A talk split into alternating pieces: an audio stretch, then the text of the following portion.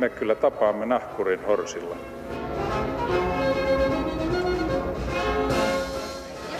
Mä sanoin, että minä juon nyt kahvia.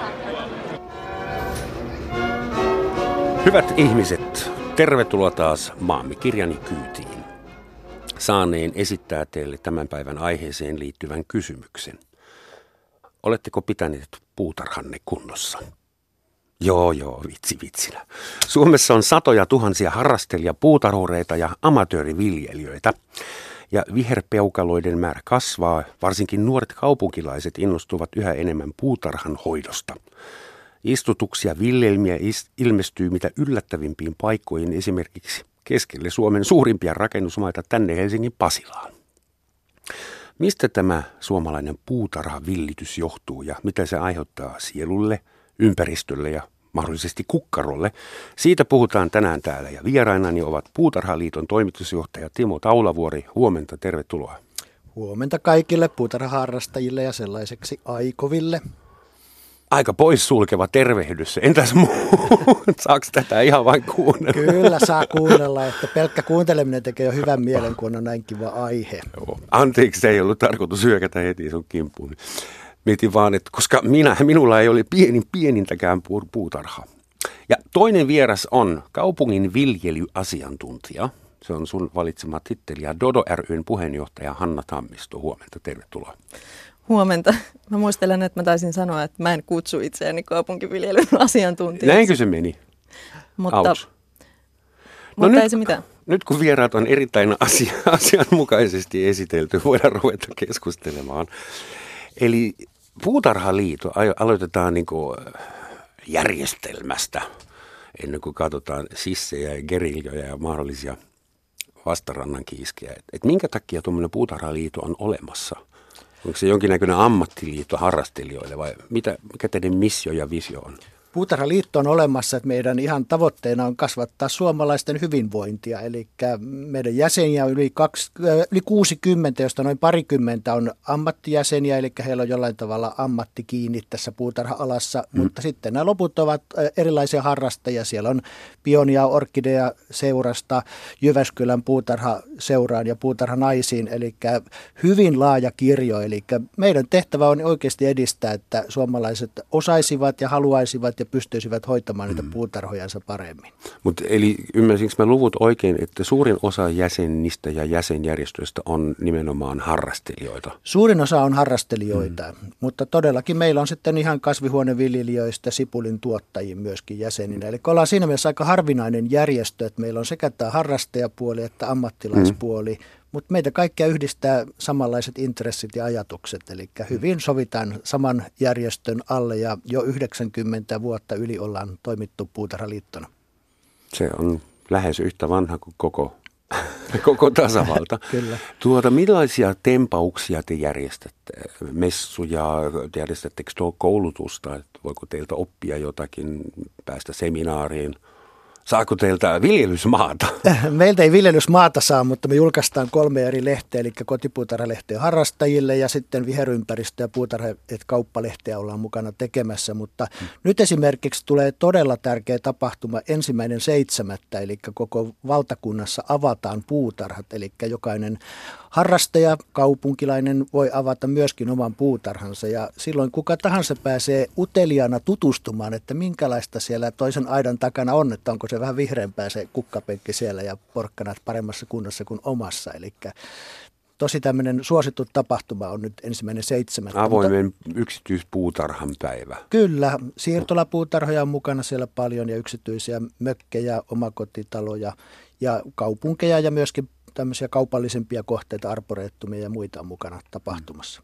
Palkitaanko sitten Suomen kaunein yksityispiha? Me ei haeta kauneinta. Eli meillä on tämän vuoden teemana se, että puutarha ei ole koskaan valmis, mutta se on aina kokemisen arvoinen. Eli aina, aina siellä on jotain mielenkiintoista nähtävää ja koettavaa. Eikä tarvitse ajatella, että se pitää olla prikulle just kunnossa, että pionipenkki täytyy olla viiva suora ja, ja kaikkien kuusten leikattuna siellä, vaan puutarha voi olla semmoinen oma elämys. Ja puutarhassa on oikeastaan parasta se, että sehän kuvaa jokaista meistä. Eli me jokainen voidaan tehdä just sellainen puutarha kuin me halutaan ja se on ikään kuin peilikuva meistä. Eli jos Hirveitä, sitä naapurit voi tehdä päätelmiä meistä katsomalla meidän puutarhaa. No sehän on ihan ok, e- eikä tarvi ollenkaan olla niin kuin viimeisen päälle nypitty sen puutarhan. Palataan tähän kohta. Ja kiitos Aasinsillasta, että ei ihan viimeisen päälle nypitty puutarha on varmaan niin, kuin niin sanottujen sissiviljelijöiden tai urbaani geriljaviljelijöiden mieleen just sellainen. Että kerro, Anna, mikä on teidän filosofia että tässä, mitä Dodo ylipäätään tekee ja millainen osa tämä viljeleminen kautta puutarha-osasto siinä on? No Dodo on ö, urbaanijärjestö ja ympäristöjärjestö. Ja urbaani ympäristö on aika paljon puistoja ja sitten se on meidän myötä nyt myös ö, kaupunkiviljelmiä. Ja mm, oikeastaan ehkä yksi Dodon tavoitteista on semmoinen luoda ihan tavallisille kaupunkilaisille mahdollisuuksia luoda oman näköistä omaehtoista kaupunkikulttuuria. Hmm. Ja kaupunkiviljely on itse asiassa lähtenyt ihan samanlaisesta lähtökohdasta Dodossa. Hmm. Ja voi olla, että samaan aikaan kun Dodon sissiviljelijät aloitteli, niin Suomessa ehkä joku muukin aloitteli vähän kaupunkiviljelyä, mutta, mutta kyllä me oltiin ensimmäisten, ensimmäisten joukosta. Että semmoisesta, ajatuksesta, että tehdään kavereitten kanssa jotain kivaa kesällä. Se itse asiassa varmasti on Jotain lähtenyt. muuta kuin sitä kivaa, mitä perinteisesti aina tehdään kavereiden kanssa kesällä. Niin. Joo. Hmm. Tai sen ohessa, sen lomassa. Mutta mikä erottaa kaupunkiviljelmän tai sissiviljelmän äh, tavallisesta puutarhasta? Sehän on myös kaupungissa hyvin usein. Mun mielestä suurin erottava tekijä on se, että yleensä se oma puutarha omistetaan tai se vuokrataan tai tehdään muuten. Mutta sitten kun puhutaan kaupunkiviljelystä, niin ikään kuin saadaan tai otetaan käyttöön joku semmoinen yhteinen alue, joka muuten saattaisi olla aika tylsä tai, tai ankea. Usein hmm. tule, oli se, että älä tallaa nurmikoita kyltti jossain, mutta nykyään voisi laittaa, että perusta tähän oma kaupunkiviljelmä. Eli saada joutoalueita, taloyhtiöiden pihoja, tien risteyksiä, puistoja uudenlaisen käyttöön. Eli siis te ette kysy lupaa ennen kuin te menette istuttamaan jotakin jonnekin? Ei omalle maalle? Vai? Ei, ja kyllä. Ö, aiemmin, aiemmin verviljelmät oli ihan täysin siis, niin kutsuttuja sissiviljelmiä, mm. joihin siis lupaa ei kutsuttu ja, ja jotka ehkä pyrittiinkin pitää vähän, ei nyt piilossa, mutta, mm. mutta ne ei niin kuin ollut välttämättä keskeisimpien puistojen keskellä. Mutta tota, mutta sitten me ollaan siis viljelty tosiaan jo kohta kymmenen vuotta, niin meidän, meidän semmoiset, joita mä kutsun sitten kaupunkiviljelyasiantuntijoiksi, mm-hmm. niin on kyllä tehnyt tosi, tosi hyvää yhteistyötä Helsingin kaupungin rakennusviraston ja, ja äh, onko se liikenneviraston kanssa. Todnek, joo. Ja, tota, ja saaneet jo niin kuin neuvoteltua, neuvoteltua ihan hyvää semmoista käytäntöä. Me ollaan jopa julkaistu semmoinen opas, jossa kerrotaan, että – millaisia lupia tarvitaan ja tarvitaanko niitä ja miten niitä sitten saa järjestettyä. Mutta että meidän esimerkiksi semmoiset merkittävimmät kaupunginosa viljelmät on aloitettu kans ihan vaan alettu tekemään, otettu, tai oikeastaan on lähtenyt yleensä sen naapuruston ihmisten aloitteesta, ja ne on halunnut sinne tuota, itselleen viljelmiä, ja sitten joku, joku just semmoinen hylätty, vähän joutomaan olonen puiston pätkä on otettu käyttöön. Ja tuota, Miten ihmiset siihen sitten reagoivat ja millaisia ongelmia teille tuli? No. Tuliko naapurit auttamaan vai protestoimaan vai tuliko poliisit paikalle? Miten? Vaihtelevasti. Mulla on semmoinen käsitys, että poliisit ei ole tullut koskaan paikalle. Tämä on sinänsä ihan hyvä lähtökohta. Teitä ei pidetä kovin vaarallisina ei, ei, vaara ei ole ehkä se juttu, mikä tulee mieleen. On se siis selkeästi myös... Ö, mm, ärsyttänyt jossain naapurustoissa aina ihmisiä ja, ja, tai ainakin herättänyt paljon kysymyksiä, koska se on jotain uutta. Hmm. Ja vaikka se on niinkin harmittoman olosta kuin, että ihmiset yhdessä viljelee toimintaa, niin se saattaa, koska se on omituista, niin se saattaa herättää hmm. kysymyksiä. Miksi se on omituista? Teilläkin. Miksi sitä koetaan nykyään, nykyään omituisena asiana ryhmä ihmisiä kastelee jotain kasveja jossain pihalla? No No siis nythän ehkä aletaan olla taas tilanteessa, että se, ei olekaan, että se alkaa olla itse asiassa vähän jo, ei nyt ehkä normi, mutta mm. ihan tavallista. Ja, ja helsinkiläisetkin on tottunut siihen tosi hyvin. Ja itse asiassa olin tullut siihen, että, että musta tuntuu, että nämä meidän tosiaan niin merkittävimmät kaupunginosavi- tai, tai aloittamat kaupunginosaviljelmät ja, ja kampusviljelmiä on myös niin on otettu pääasiassa tosi hyvin vastaan ja kaupunkilaiset on kauhean ilahtuneita niistä, koska nehän lisää kaikkien viihtyvyyttä, myös niiden, jotka ei viljele, vaan kävelee vaan ohi ehkä. Eli te kasvatatte jotain, istutatte jotain jonnekin ja luotatte siihen, että eihän kukaan ihminen jaksa vihata kasveja, ja sitten kun ne siellä kukkii ja kasvaa, niin ihmiset toteavat, että no tämähän on itse asiassa ihan nätti, antaa olla vaan. Just näin. Sekö on teidän strategia? Just, just näin, just näin. ja siis tosi tosi vähän mitään ilkivaltaa on tullut. Että itse asiassa esimerkiksi sato yleensä jää viljelijöiden kerättäväksi. Että okay. Se piti kysyä tule. seuraavana. Puhutaan kaupunkiviljelystä ja, ja ilmeisesti Suomessa kasvatetaan todella paljon hyötykasveja ihan syötäväksi. En tiedä, ehkä muihinkin kuin kosmetiikkatarkoitukseen. Tai, no joo, ainakin yksi laillinen hyötykasvi on hyvin populääri myös. Mutta mistä se johtuu, että kannattaako todella tomaatteja ja kurkkuja kasvattaa itse Suomessa harrastelijapohjalta? Joo, kysymys ei ole varmastikaan siitä, että kannattaako niitä kasvattaa, vaan, vaan se, että kun on itse kasvattanut jonkun tuotteen, niin ymmärtää sen koko prosessin, seuraa sitä kesää, näkee sen kasvun ja kyllä ne tuotteet maistuu paremmalle ja, ja kun niitä jollekin tarjoaa, kun voi sanoa, että mä olen itse kasvattanut nämä, niin kyllä siinä on semmoinen lisäarvo, joka siihen tulee ja Onhan meillä kaupunkiviljelyä harrastettu jo sota-aikana. Esplanadin puistossa oli perunamaata ja mm. juuresmaata. Et puistoja on käytetty myös tämmöiseen tarkoitukseen. Puutarhaliiton kantana on se, että aina pitää olla pelisäännöt ja sopia ja omistajan kanssa tehdä jonkinlainen diili, mutta Dodo on tehnyt arvokasta työtä, että on saanut ylipäätänsä tällaisen innostuksen aikaan Suomessa ja nyt suurin osa kaupungeista on tosi myönteisiä tälle, eli Turussa, Helsingissä, Oulussa, Kemissä, monessa kaupungissa niin oikeasti niin kuin kaupunki tarjoaa ilmaiseksi jopa multia, laatikoita ja paikkoja ja kannustaa kaupunkilaisia viljelemään.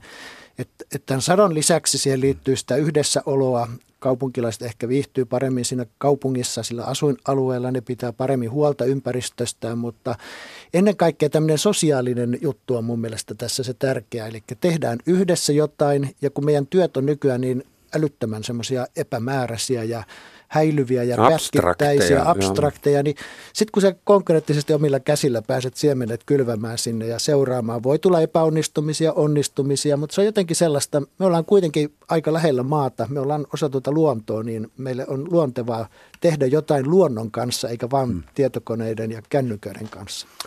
Totta kai mä ymmärrän ja äh, olen niin kuin tunteellakin mukana, kun sä puhut tästä lähes zen-buddhistisesta tyydytyksestä, joka tulee siitä, että saa niin kuin jonkun syötävän kasvin elämä, eläin, elämän kaarta seurata ja hoivata sitä. Että kysymys, että kehtaisinko mä enää syödä sitä kurkkua, sillä olisi sinua ajassa jo nimi sitten, jos mä olisin kasvattanut sen, sen itse. Mutta eikö tätä nyt vähän romantisoida? 10 000 vuotta sitten me lopetettiin metsästä ja keräilijätouhut koska me keksittiin viljely, jäätiin asumaan samaan paikkaan ja siitä alkoi kaikki ongelmat. Sodat ja armeijat ja pankit ja kulkutaudit, YMS, niin kuin, eikö Sitä mä mietin vaan, että ja ennen sitä me oltiin pari miljoonaa vuotta jotain muuta kuin viljelijöitä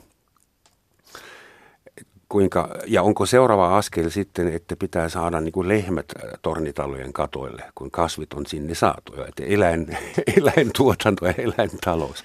Kaupunkimehiläisiä ja, ja kaupunkimehiläisiä on, on jo olemassa. Että kyllä, kyllä tämä on, mutta mä luulen, että tämä kaikki sitoutuu ei enemmänkään siihen niin kuin vallanhimoon ja muuhun, mikä on ollut aikaisemmin, vaan tämä on ihan sitä, että ihminen haluaa luontoa lähelleen ja Kuitenkin tämmöinen ympäristötietoisuus on lisääntynyt myöskin, eli jokainen kasvi, mikä me istutetaan tuonne, se yhteyttää, se sitoo ilmasta eh, hiilidioksidia, joka on näitä ilmasto-ongelmien aiheuttajia. Se ihan tuon auringonvalon hiilidioksidin ja ravinteiden avulla tuottaa meille ikään kuin ilmaiseksi jotain lisäarvoa, eli mm. puhdistaa ilmaa ja, ja vähentää myöskin tämmöisiä rankkasateiden, hulevesien aiheuttamia ongelmia, eli istuttamalla jonkun puun tai pensan tai vaikka pienen kasvin vaan, niin me pikkasen edistetään sitä, että tämä maailma muuttuu vähän paremmaksi ja, ja ilmastovaikutuksetkin vähän vähenee. Mä oon muuten aina ollut sitä mieltä, että Suomen pitäisi saada muilta äh, valtioilta rahaa, koska mehän ollaan nettohapen tuottaja. Näin Aika on. suuria semmoinen verrattuna esimerkiksi Saudi-Arabiaan, jossa ei ole metsää ollenkaan. Jotka kuluttaa sähköä paljon enemmän ja energiaa kuin me vielä. Niin me maksetaan heidän öljystä, mutta mm-hmm. he eivät maksaa meidän hapesta mitään. Kyllä.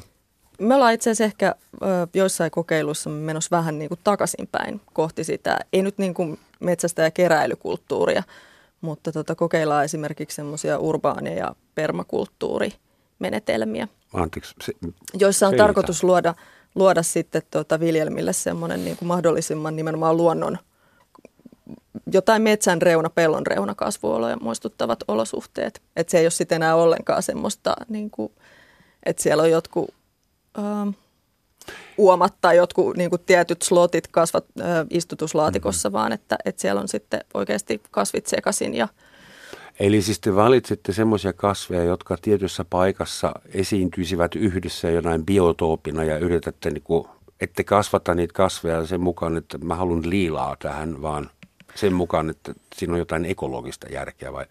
Joo, joo, joo. Oikeastaan niin, siis ne ei välttämättä, tai itse asiassa ainakin meidän kokeilut on semmoisia, että ne ei kyllä semmoisena ei löytyisi. Ne niin kuin kasvinkaverit mm. ei olisi vierekkäin siellä, mutta, mutta siinä voi olla semmoista ideaa esimerkiksi, että, että joku kasvi on tarpeeksi ö, jämäkkä, jotta se pitää niin kuin struktuuria siellä. Muut, muutkin voi vähän nojailla siihen. Mm-hmm. Joku on ö, jossain vaikka isot lehdet ja se tuo varjoa sinne ja sitten eri kasvit sitoo eri ravintoaineita ja toisaalta niin kuin käyttää, kuluttaa maaperäistä eri ravintoaineita, että mietitty semmoisia niin kuin, tai erilaisia mm. näkökulmia.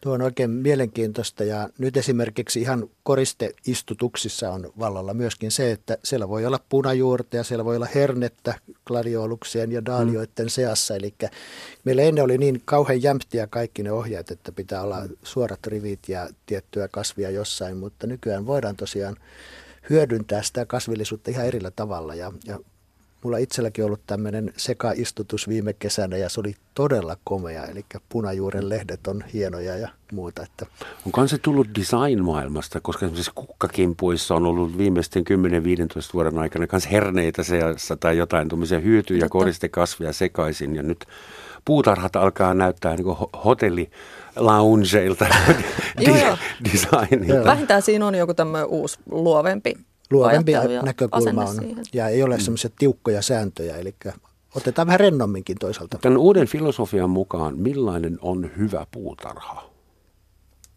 Että jos mun pitäisi ybermaalikona luoda puutarha, joku antaisi, joku onneton antaisi mulle palstan käyttöön, niin Mä vähän palaisin siihen alkuun, eli meillä jokaisella on mielikuva semmoisesta unelmapuutarhasta, niin se on se jokaisen päässä oleva unelma, sitä pitää vaan lähteä toteuttamaan. Eli jos olet hyötykasvi-ihminen ja haluat runsaasti satoa, niin sitten siellä kannattaa olla enemmän sitä hyötykasvipuolta ja jos olet parantumaton esteetikko, niin sitten siellä ruusut rönsyää ja köynnökset menee. Eli, mm-hmm. Ja sitten taas, jos olet semmoinen oikein kunnon nihilisti, niin, niin sit on vaan semmoista tiukkaa sarmia ja syrjää ja, ja leikattuja puita ja, ja pelkistetty ilme. Eli ei, ei niin kuin oikeastaan voi sanoa kukaan ulkopuolinen, että Mutta mikä Timo, se mitä mä olen, jos mä haluan kaksi kirsikkapuuta semmoisella välimatkalla, että sinne mahtuu mun riippukeino hyvin? Sä olet kirjailija, joka haluaa sillä riippukeinossa nauttia sitten Mä niiden kirsikoiden. teeskennellä olevani kirjailija, jolla on varaa kesälomaa. Ei, mutta se on nautiskelijan puutarha se. Eli, eli Mm. meillä, on niin kuin, meillä on jokaisella on oma puutarha meidän päässä. Mä oon sitä mieltä. Ja sitä vaan pitää rohkeasti lähteä niin kuin viemään eteenpäin, että mitä haluaa. Mä tiedän yhdet ihmiset, jotka muutti kaupungista puutarha paikalle. Ja siis ne on tehneet niin rohkeita, upeita valintoja, että, että mä niin olen todella ilo, iloinen siitä. Ja monesti se menee vähän semmoisen onnistumisen ja erehtymisen kautta. Kaikki ei menesty, mitä ehkä haluaisi juuri sille tontille. On maalajit, sääolot sellaiset, mutta Ehkä se kantapään kautta oppiminen on just se pointti tai osa siitä. Naapuri ammattiviljelijä nauraa joka vuoden aikana näille hipeille, jotka tuli stadista eikä osaa yhtään mitään. kyllä. Mutta kyllä. hipeillä on hirmu hauskaa. Näin on ja, Sitten puutarhassa on myöskin sellainen, että ei kannata niin kuin tehdä kaikkea kerralla, vaan oikeasti seurata sitä vuoden kiertoa ja vähän haistella ja maistella, että mitä sieltä haluaa ja näkee pikkuhiljaa, mikä siellä menestyykin. Eli se on semmoinen monen vuoden urakka ja kun meillä on moni asia nykyään aika lyhyt jänteistä tässä elämässä, niin, niin sitten on kiva, kun on joku semmoinen pitkä projekti, jota odottaa seuraavana keväänä ja seuraavana keväänä ja syksyllä ja ja siihen tulee niin kuin monta aspektia siihen puutarhahoitoon, että hienoja juttuja. Ihan takavasemmalta kysymys. Vaikuttaa kesäaika millään tavalla puutarhaharrastukseen? Koska siis esimerkiksi väitetään, että lehmät menis aivan sekaisin siitä tunnin jetlagista, joka tulee lypsäämiseen, mutta mitä kasvit sanoo siihen ja kasvattajat? Mä voisin tähän sen verran sanoa ihan tutkimuksenkin perustuen, että niin tota, aurinko, lämpö ja kevät on niin puutarhalan, voi sanoa, että markkinoijia, eli ihmisillä joku serotoniini nousee niin korkealle, että niitä on pakko päästä tuonne luontoon ja sinne tonkimaan. Ja puutarhamyymälät on täynnä aurinkoisina päivinä ihmisiä, kun kannattaisi mennä pilvisinä päivinä, jolloin saa parempaa palvelua, eli sillä aurinkoisina päivinä jonotetaan sitten siellä. Mutta se on niin kuin... Sano Puutarhaliiton johtaja, pankaa korvien taakse. Pilvisinä päivänä kannattaa mennä ostoksille, jos haluaa hyviä, hyviä taimia, hyvää palvelua. Että, mm. et sillä on tosi suuri merkitys tällä valolla ja ja niin, mutta siis mä tarkoitan sitä kesäaikaa, mm. niin kuin daylight savings time, se tunnin aikaero, joka on mukaan politiikalle ja teollisuudelle. Mä en ole niin huomannut, että, että kesäaikaan siirtyminen olisi vaikuttanut meidän kasveihin, mutta kyllähän se meidän viljelijöihin aina vähän vaikuttaa. Vähän naamarutussa ensimmäiset päivät.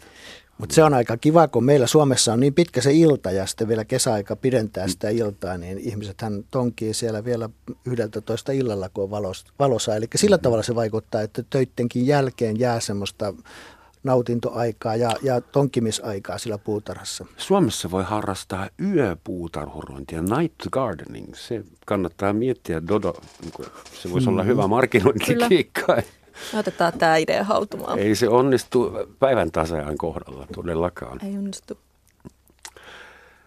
Sä puhuit jo puutarha bisniksestä kaupasta, että kannattaa pilvisenä päivänä mennä ostamaan jotain.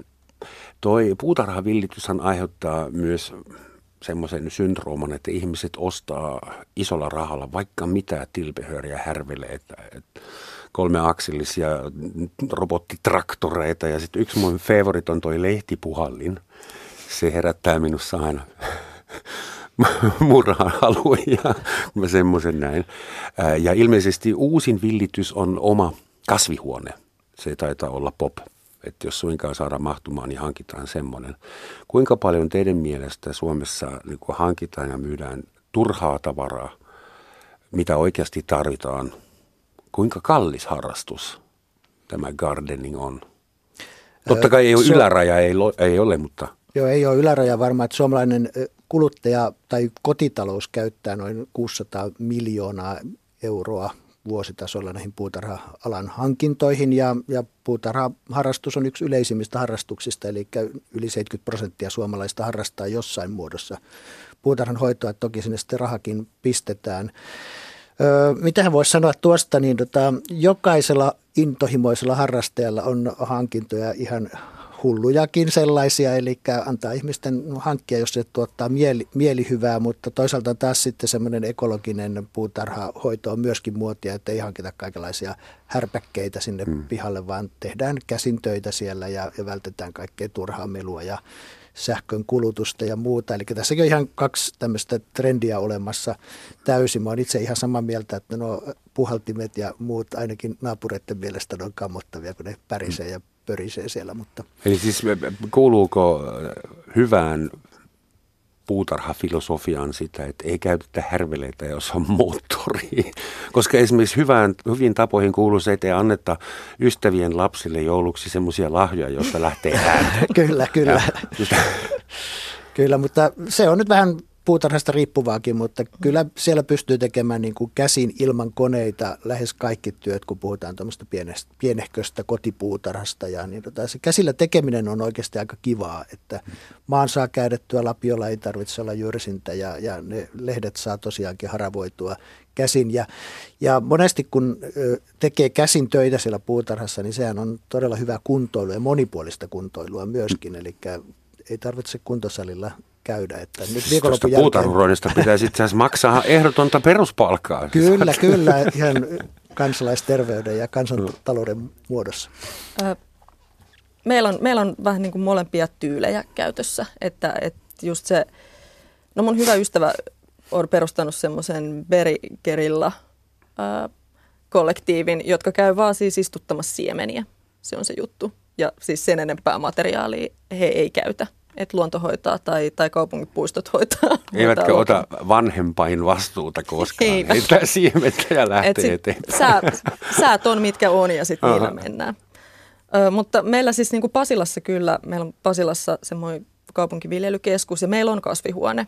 Ö, Kasvihuone kyllä pidentää ja siis mahdollistaa itse asiassa myös semmoisten lajien kasvatuksen, mitä sitten taas niin kuin ei pystyisi, pystyisi ö, avo, avoviljelmillä viljelee Suomen, Suomen säissä, mutta meillä on siis kaikenlaista kokeilua pissa viljelystä lähtien, että, että erilaisia kastelujärjestelmiä just siellä, siellä kasvihuoneessa pilotoidaan ja, ja meillä on siinä, se on niin kuin energiaomavarainen se meidän kasvihuone, että, että meillä on toi tuulimylly mm. ja sitten Te, aurinkopaneelit. tehdäänkö ja niitä tutkimuksia ihan tieteellisellä tasolla vai ei, niin kuin, Tehdään jo Aalto-yliopistossa esimerkiksi. just, eli ne on sitten niin kuin kollektiivisessa käytössä toistettavissa ja dokumentoituneena. Joo, siis no, et, mm, no, no siis tällä hetkellä varmaan, varmaan niin kuin tutkimuspuolellakin se on vielä semmoista, semmoista niin kuin kokeilua ja, ja uuden inno, innovoimista, mutta ihan saletisti on skaalattavissa, skaalattavissa sitten tota, ö,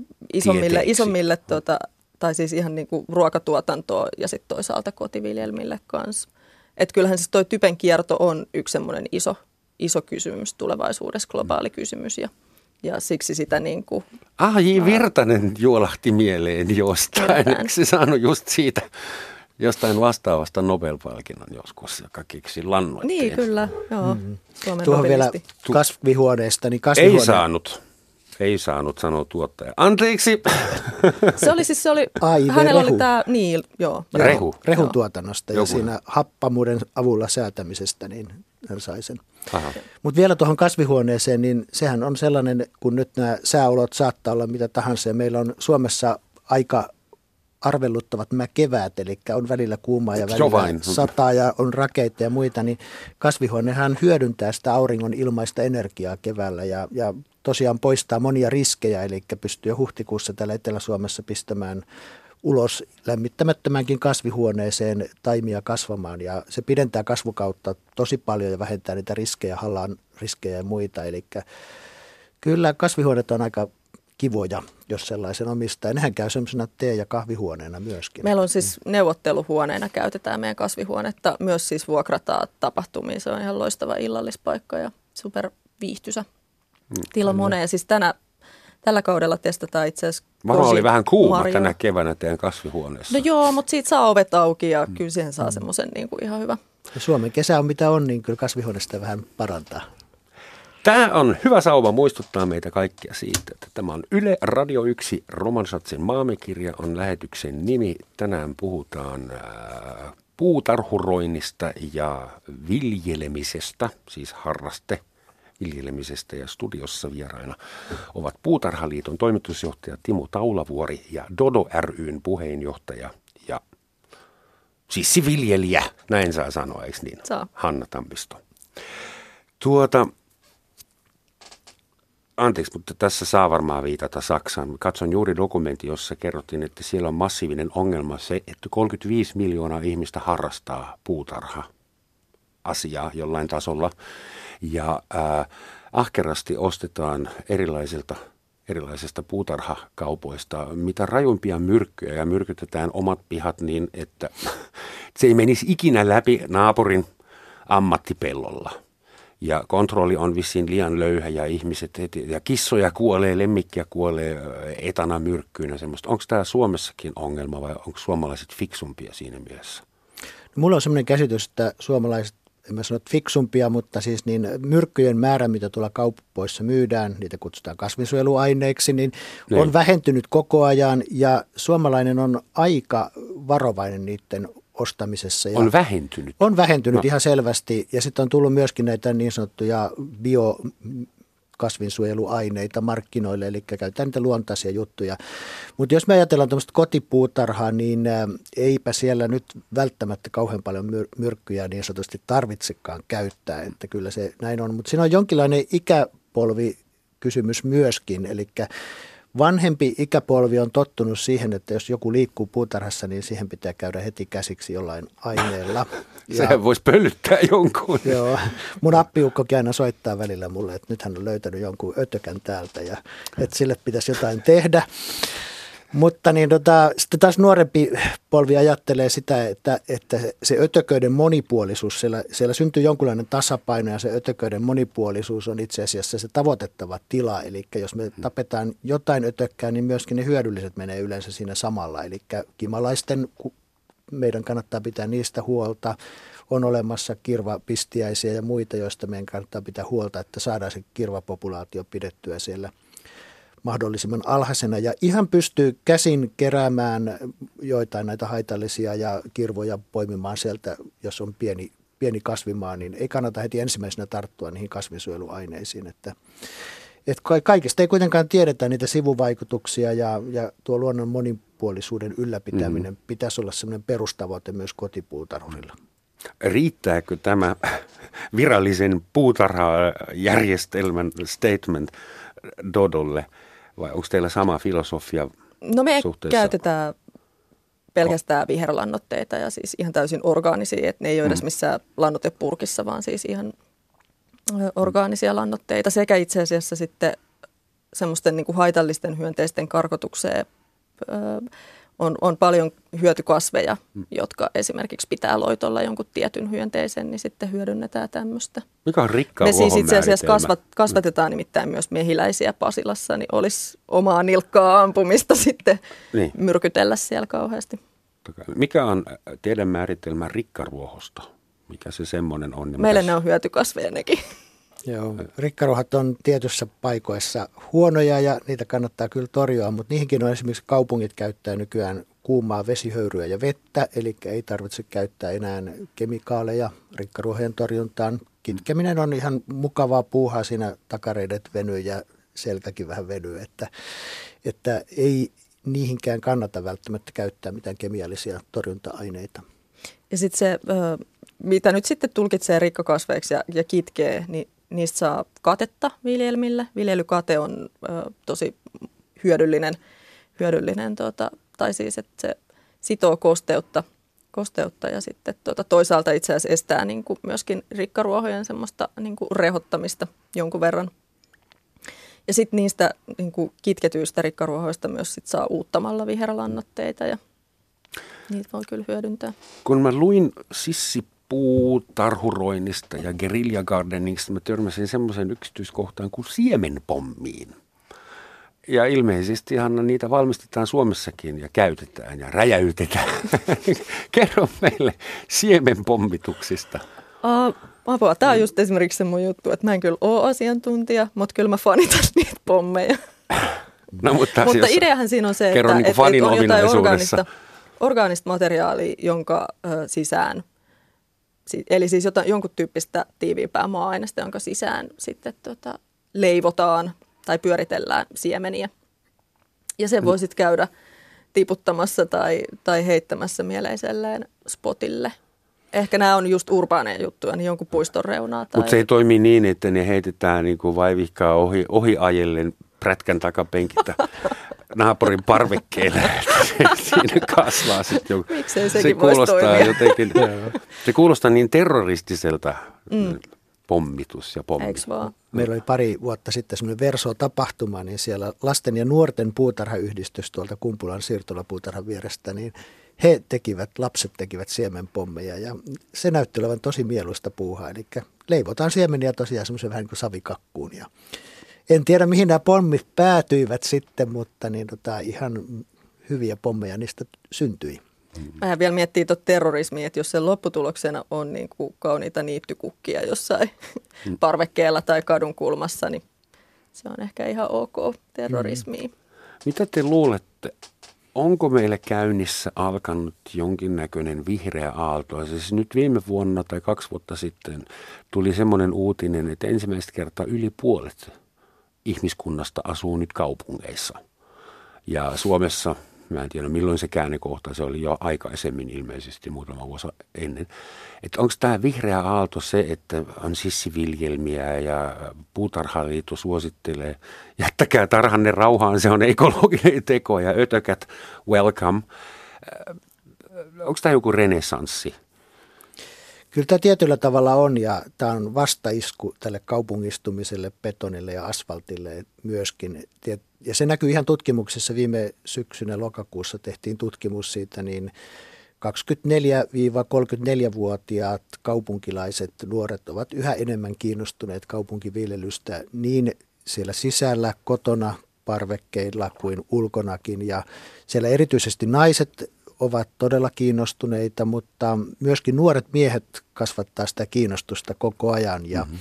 siihen mä ajattelin, että varmaan semmoinen yksi syy on, että ainahan miehillä on se pitänyt olla se man cave tai joku työpaja tai joku projekti menossa mm. jossain. Ja jos ajattelee autotalli. Kaupunki, autoa, niin autotalli. Jos ajattelee tätä kaupunkiympäristöä, niin asunnot on pieniä, moni asuu yksin, kaksin, tiukassa asunnossa siellä. Niin kyllähän nyt niin kuin miehilläkin on ihan selkeästi sellainen tarve, että nyt pitää päästä jotain tekemään, että jos vaihtoehtona on se lähipupi, niin kyllä se nyt ehkä voittaa sitten kuitenkin se puisto tai puutarha sen pupiin ainakin näin kesäaikana, että siellä on paljon mukavampaa puuhatta ja siellä tapaa mielenkiintoisia ihmisiä. Että. M- mitä sä suosittelet semmoiselle kuvitteelliselle nuorelle miehelle, joka kaipaa jotain muuta kuin pubia? Mistä semmoinen mies löytää tarhakavereita no, ja, ja tarhan, palstan. Mä oon ihan sillä lailla suosittellut myöskin, että kun on taloyhtiössä, niin ottaa ihan sitä virallista hallituksen ja yhtiökokouksen kautta niin kuin yhteyttä. Että mä haluan nyt tälle meidän tälle tylsälle pihalle, mä haluan sinne kaupunkiviljelmän ja, ja ei kuinka, hänestähän tulee ihan taloyhtiön tämmöinen hero, eli alkaa, oh, vau, tollainen tyyppi täällä asuu, joka on innostunut mm. ja, ja siinä on sitten ympärillä joukko miehiä ja naisia sitten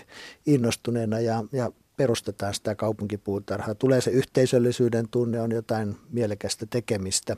Toinen on sitten tosiaan, että niin kuin Dodolla ja monilla muilla järjestöillä on sitten olemassa ja kaupungeilla hyötykasviyhdistyksillä ja tämän tyyppisillä on olemassa niin kuin viljelypalstoja, niin hmm. sitten lähtee jonottamaan tai hankkimaan sellaista ja, ja yrittää löytää semmoisen kivan Millaisia paikan. jonoja on esimerkiksi pääkaupunkiseudun alueella, jos haluaa siirtolapuu puutarhapalstan? Puhutaanko kymmenestä vuodesta, viidestä, viidestä kymmenestä? Mun työkaveri just sai ihan muutaman kuukauden jonotuksen jälkeen, eli talvella alkoi jonottaa, niin sai mhm. tämmöisen palstan. Mutta hän onkin sun kaveri, jos olet puutarhaliiton toimitusjohtaja. Mä luulen, että sillä ei välttämättä ole tekemistä tässä millään tavalla. Että kyllä niitä saa, kun on aktiivinen. Ja, ja niin tota, hän töiden jälkeen menee aina sinne kuopsuttamaan ja on niin täynnä energiaa kyllä. Että niin tota, Mikä on helpompi, venepaikka vai puutarhapalsta? Mä luulen, että venepaikka on vaikeampi Helsingissä. Mm-hmm ainakin hyvä venepaikka. Mutta kyllä puutarhapalstoja on enemmän kuin venepaikkoja, että mm. siinä mielessä se on ihan, ihan mainio. Mitä hyötykasveja kannattaa kaupungissa kasvattaa, jossa on vähän tilaa ja ehkä ei paras mahdollinen maa, paitsi että multahan voi hankkia jostain ja parantaa sitten. Mutta siis mitä hyötykasveja, kurkkuja, tomaatteja? No kurkut ja tomaatit ehkä just vähän edellyttää sen kasvihuoneen. Ah, mutta avomaalla siis kaikki juurekset, yrtit on tosi äh, kiitollisia kasvatettavia. mm. Aurikset. Porkkana varmaan. Porkkana. Sen verran mäkin luulen tietävän, että se kasvaa ilman ulkopuolista apua. Joo. Yrtit, salaatit, pavut, herneet on mun mielestä sellaisia, joita pääsee niin kuin nauttimaan pitkin kesää, niin on mu- mukavia. Totta, joo. Mm. Ja miksei myöskin niin kuin marjapensaat ihan, että ei tarvitse välttämättä olla niin kuin koristepensaita taloyhtiön pihalla, vaan siellä voi olla tosiaan hyötypensaita. Erilaiset syötävät kukat on aika suosittuja. Syötävät kukat? Joo. Onko ne sitten ja ne on itse just niitä, high-end gastronominen harrastus? Ne on itse asiassa myös sit niitä, jotka, niinku, joilla on usein semmoinen ominaisuus, että, että ne pitää loitolla just jonkun hyönteisen, jota ei haluta sit siihen okay. no, vieressä kasvavaan kasviin. Mutta ne on yleensä niin koristeen, hy, hyötykoristeena koska joo, joo, joo. Ne on mietin, kuinka niin... monta kukkaa mun pitää syödä, että tulee kylläinen olo? Se on ehkä enemmän semmoinen, että, että kun sä teet jollekin vanhalle ystävälle illallisen, niin sit sä voit tehdä vaikutuksia ja kattaa ne kukat siihen annokseen. Joo. Viime viikolla oli saksalaisia taimikauppiaita, oli Suomessa vierailulla ja mä kysyin, että mitä kokemuksia täältä oli, niin he sanoivat, että Suomessa oli syötäviä kukkia lähes joka ruoka-annoksessa. Että he oli ihmeissään siitä, että onko tämä joku suomalainen ilmiö ja he oli kuitenkin puutarhalan ihmisiä. Et meillä ne on jotenkin lyönyt läpi, että koristeitahan ne on, mutta silmänruokaa. Niin kun Suomessa joku ilmiö hyväksytään, niin se aika nopeasti lyö läpi niin kauttaaltaan. Kyllä, Saksassa kyllä. se menee niin kuin Berliinistä Bayeriin, se kestää pari vuotta, että syötävät kukat tulee. Vielä, vielä kommentoisin tuohon niin vihreäseen aaltoon, että musta tuntuu, että tämä ainakin kaupunkiviljely menee ja sen niin kuin trendin laajeneminen menee varmasti käsikädessä semmoisen kanssa, että ihmiset on ehkä nyt taas kiinnostuneita siitä, että, että mitä ne syö, mistä se ruoka tulee ja miten se on ö, tuotettu se ruoka, mitä syödään. Ja sitten toihan on niin kuin mitä par, parhain tapa pitää se niin kuin jotenkin, tai siis joo.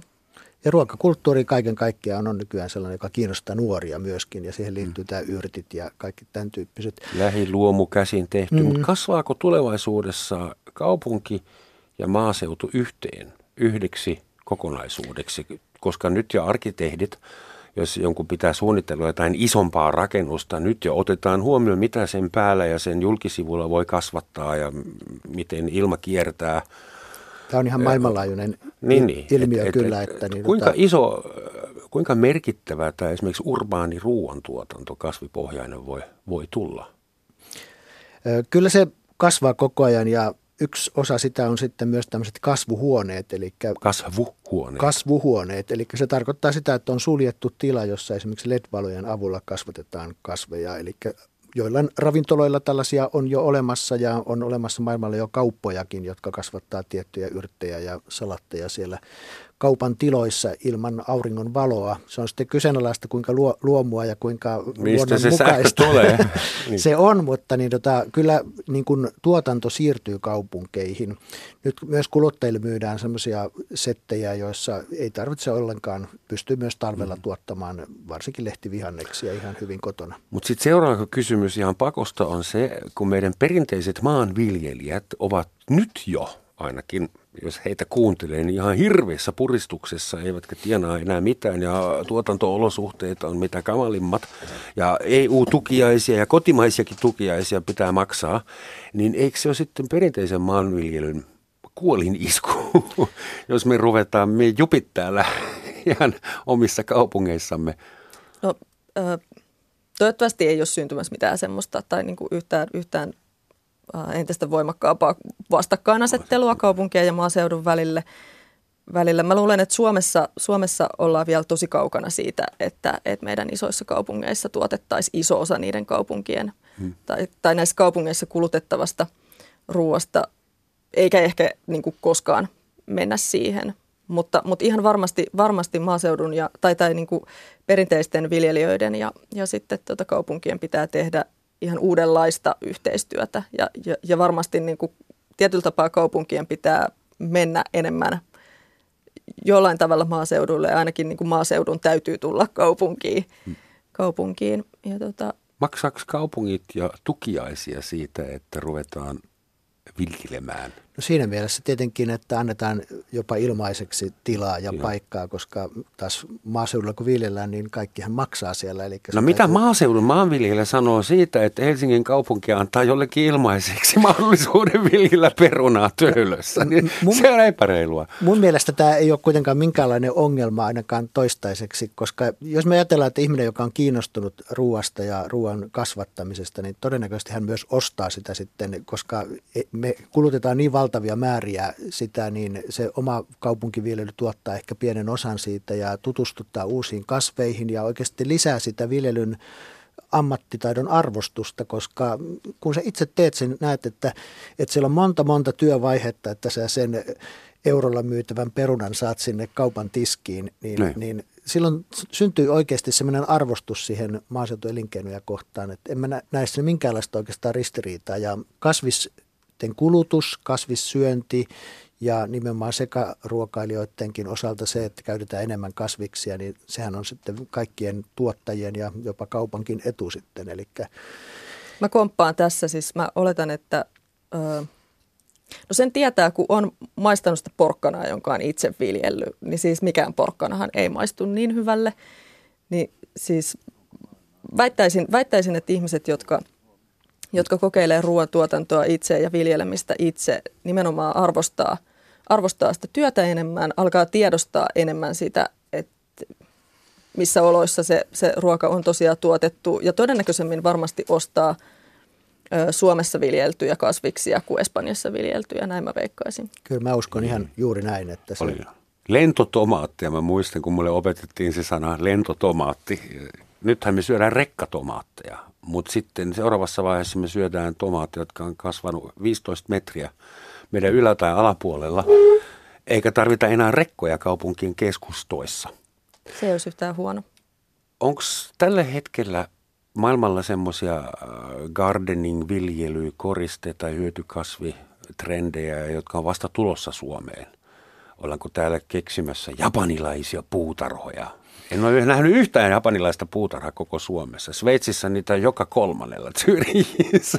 Muutama japanilainen meillä on täällä, mutta niin, tota, yksi semmoinen iso trendi, mikä on, on tulossa maailmalta yhä enemmän, on nämä hyönteispuutarhat. Eli on perhos- ja mehiläispuutarhoja tai pölyttäjäpuutarhoja, eli myydään kasveja ja kukkia, joissa viihtyy nämä hyötyhyönteiset ja kimalaiset ja muut. Eli se on semmoinen selvä trendi. Ja yksi semmoinen trendi myöskin on nyt tästäkin studiosta näkyy nuo isot lasitetut parvekkeet, niin tehdään semmoisia viidakoita parvekkeille. Eli parvekkeessa voi käyttää kattoja, seiniä, lattioita, erilaisia telineitä ja systeemejä. Eli semmoinen Talvipuutarha-tyyppinen. Niin, semmoinen niin kuin private Aha. garden, eli sä asut tiiviisti kaupungissa, mutta sä pystyt sitten luomaan niin kuin semmoisen oman salaisen puutarhan. Se on vihreä manhole. Kyllä, nimenomaan. eli, eli ei ole pelkästään se pelarkonilaatikko, vaan, vaan sinne tuodaan kaikkea muuta, viherkasveja ja, ja tehdään roikkuvia puutarhoja. Niin tämmöisen mä uskon niin kuin koristekasvipuolella, mutta siellä voi myöskin olla sitten seinustalla niin kuin, ihan omenapuusta mm-hmm. lähtien tomaattiviljelmiin. Tässä onko gerilja puolella odotettavissa jotain rajua pommituksia kenties? Uusia pommi-innovaatioita. Mä luulen, että toi, itse asiassa varmaan toi permakulttuuri kyllä tulee vähän nostaa päätään päätään myös... Kertaa vielä, anteeksi, kerro vielä meille, mikä sillä, se perma? Sillä tarkoitettiin siis sitä, sitä semmoista niin kuin jotenkin luontoa imitoivaa, jotenkin luontoa imi, tai luonnon, luonnollisia kasvuoloja imitoivia kasvuoloja, jotka, joita ei siis liikaa just järjestellä tai, tai, tai itse asiassa edes ehkä lannotella. Ja, ja eräänlainen suljettu systeemi siinä mielessä, että se ei tuoda kauheasti. No joo, ja sitten itse asiassa tähän liittyen, niin kuin semmoiseen ravintokiertoajatteluun liittyen, niin, niin mä luulen, että, että semmoiset kevyt kompostit, oman, joilla voi oman biojätteensä kompostoida. Esimerkiksi Bokashi komposti on aika suosittu nyt jo. Ruotsissa isompi kuin Mitä täällä, se on? mutta no se on semmoinen ämpäri. Ämpäri, ihan siis semmoisen perus jonkun 10 litrasen talousämpärin näköinen ämpäri, joka voi olla keittiön pöydällä – ja sitten siinä on semmoinen fermentaatioprosessi itse asiassa, joka aika nopeasti muuttaa sen hyödynnettäväksi sen kompostin. Ihan keittiössä? Se voi olla keittiössä, koska se, se, ei, se ei haise lainkaan. Ja sitten se sit, on aika se on nopeasti hyödynnettävissä. Joo. Joo. Tai sitten sen voi, no sen voi hyödyntää sit itse asiassa useammalla tavalla. Kyllä mä kuulin semmoisesta vaasalaisesta, vaasalaisesta tota, sillä oli iso talo, talo siellä, jolla oli siis niin kuin omakotitalonsa takaseinä talvella täynnä niitä ämpäreitä, kun maa oli roudassa eikä niitä vielä pystynyt hyödyntämään, mutta, mutta varmaan se yksi ämpäri riittää alkuun, kun jos semmoista haluaa testailla.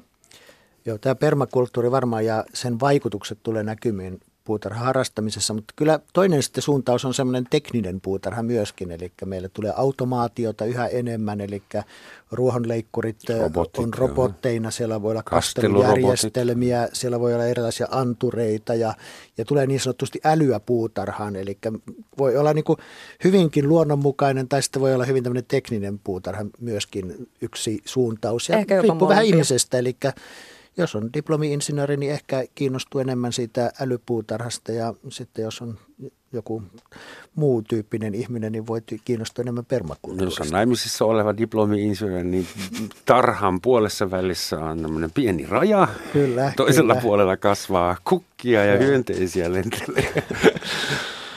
No Joo. joo, meidän, meidän just vil- viljelmi, tai tuossa Pasilassa, niin, niin on, on just molempia. Kyllä. Molempia sekä kasvihuoneessa että siinä montussa. Ja mullakin nyt kännykässä, niin tota mä ha- hankin semmoisen automoverin, eli mulla on semmoinen ruohonleikkuri, jota mä voin kännykällä ohjata ja seurata. Eli vähän No meillä on tämmöistä, vielä Onko siinä ajast- pieni kamera? Voiko sä niinku ikään kuin ajaa sillä, katsoa subjektiivista kuvaa? mä näen, missä Harri kulkee. Hänen nimi on Harri ja mä näen sen, missä Harri kulkee ja sitten mä voin pistää hänet välillä tauolle, jos okay. tuntuu, että hän on vähän ylityöllistetty. Hankitaan sille Harriet-niminen toinen robotti menee peli, peli sekaisin. Hanna, jos haluaa tutustua, jos nyt joku on herännyt tähän urbaanipuoleen ja sissipuoleen ja haluaa ilmaista vallankumouksellisia tunteita by gardening puutarhuroimalla, mihin kannattaa mennä katsomaan? Saako teidän Meille saa tarhoihin tulla tulla aina. katsomaan? Meillä itse asiassa tuota kasvihuonetta ei koskaan lukita. Siellä todennäköisesti ainakin päiväsaikaa aina onkin joku. Ja tuota, kyllä mäkin olen nyt kuluneena kesinä sitten pitänyt kierroksia japanilaisturisteille ja okay. kelle tahansa, joka eksyy, eksyy paikalle katselemaan. Ja jos on mukana siemen, niin saa jopa istuttaa vähän. Saa istuttaa ohjelmaa. siemeniä. Ja, ja sitten meillä on myöskin itse asiassa, tota, jos sinne paikalle, paikalle eksyy, niin voi jättää vaikka yhteistietonsa, jos haluaa osallistua meidän viljelytalkoisiin. Missä se on? Mihin pitää mennä? Eli siis Pasilassa veturitalleilla. Siinä tota, jos Pasilan asemalta lähtee, lähtee vähän keskustaa päin. Kannattaa varmaan googlettaa yksin, Katsi koska Pasila googlaa. on Meillä niin iso rakennusmaa tällä hetkellä. että- Google-täppä Google Mapsissa. Mm. Mutta veturitallin kuja on se osoite ja siellä on siis kaksi vanhaa veturitallia. Me ollaan se jälkimmäinen, tai, tai sen jälkimmäisen pihalla. Mutta te ette ole piiloutuneena muulta yhteiskunnalta. No, meillä ei ole ollut mitään pyrkimystä piiloutua. Se on kieltämättä, se ei ole ihan helpoin ikään kuin löytää ensimmäistä kertaa, mutta tota, kannattaa jatkaa yrittämistä. Se on kyllä sen arvoinen sitten, kun perille pääsee. Ken perille löytää, niin se saa nauttia siitä. Ja ensimmäinen päivä seitsemättä avataan vapaaehtoisesti, mm-hmm. ellei kaikki, niin ainakin lähes kaikki suomalaiset yksityispihat. Niitä kohteita on semmoinen vaja 600 kohdetta ja ne löytyy www.avoimetpuutarhat.fi-sivuilta. Eli siellä voi käydä jo etukäteen katsoa kuvia ja tietoja näistä kohteista ja suunnittelemaan reittiä sitten, että minne kesäretkeilyä kannattaa suunnata. Siellä on monessa kahvitarjoilua ja nehän on ilmaisia kohteita. Kiitoksia. Tuota mä yritin etsiä, kuten aina joku söpö, sitaatti tähän loppuun, mutta tähän ei löytynyt jotain tuommoista ihan oikeasti viisasta. Se ei ole edes kauhean hauskaa, mutta hyvä. Yhdysvaltalainen kirjailija ja maanviljelijä, huomatkaa ammattiyhdistelmä, Wendell Berry sanoi, puutarhasta voimme löytää vastauksen aikamme tärkeimpään kysymykseen. Kuinka paljon on tarpeeksi? Näillä viisailla sanoilla. Kiitoksia vieraille ja kuulijoille ja tekniikalle. Und tschüss.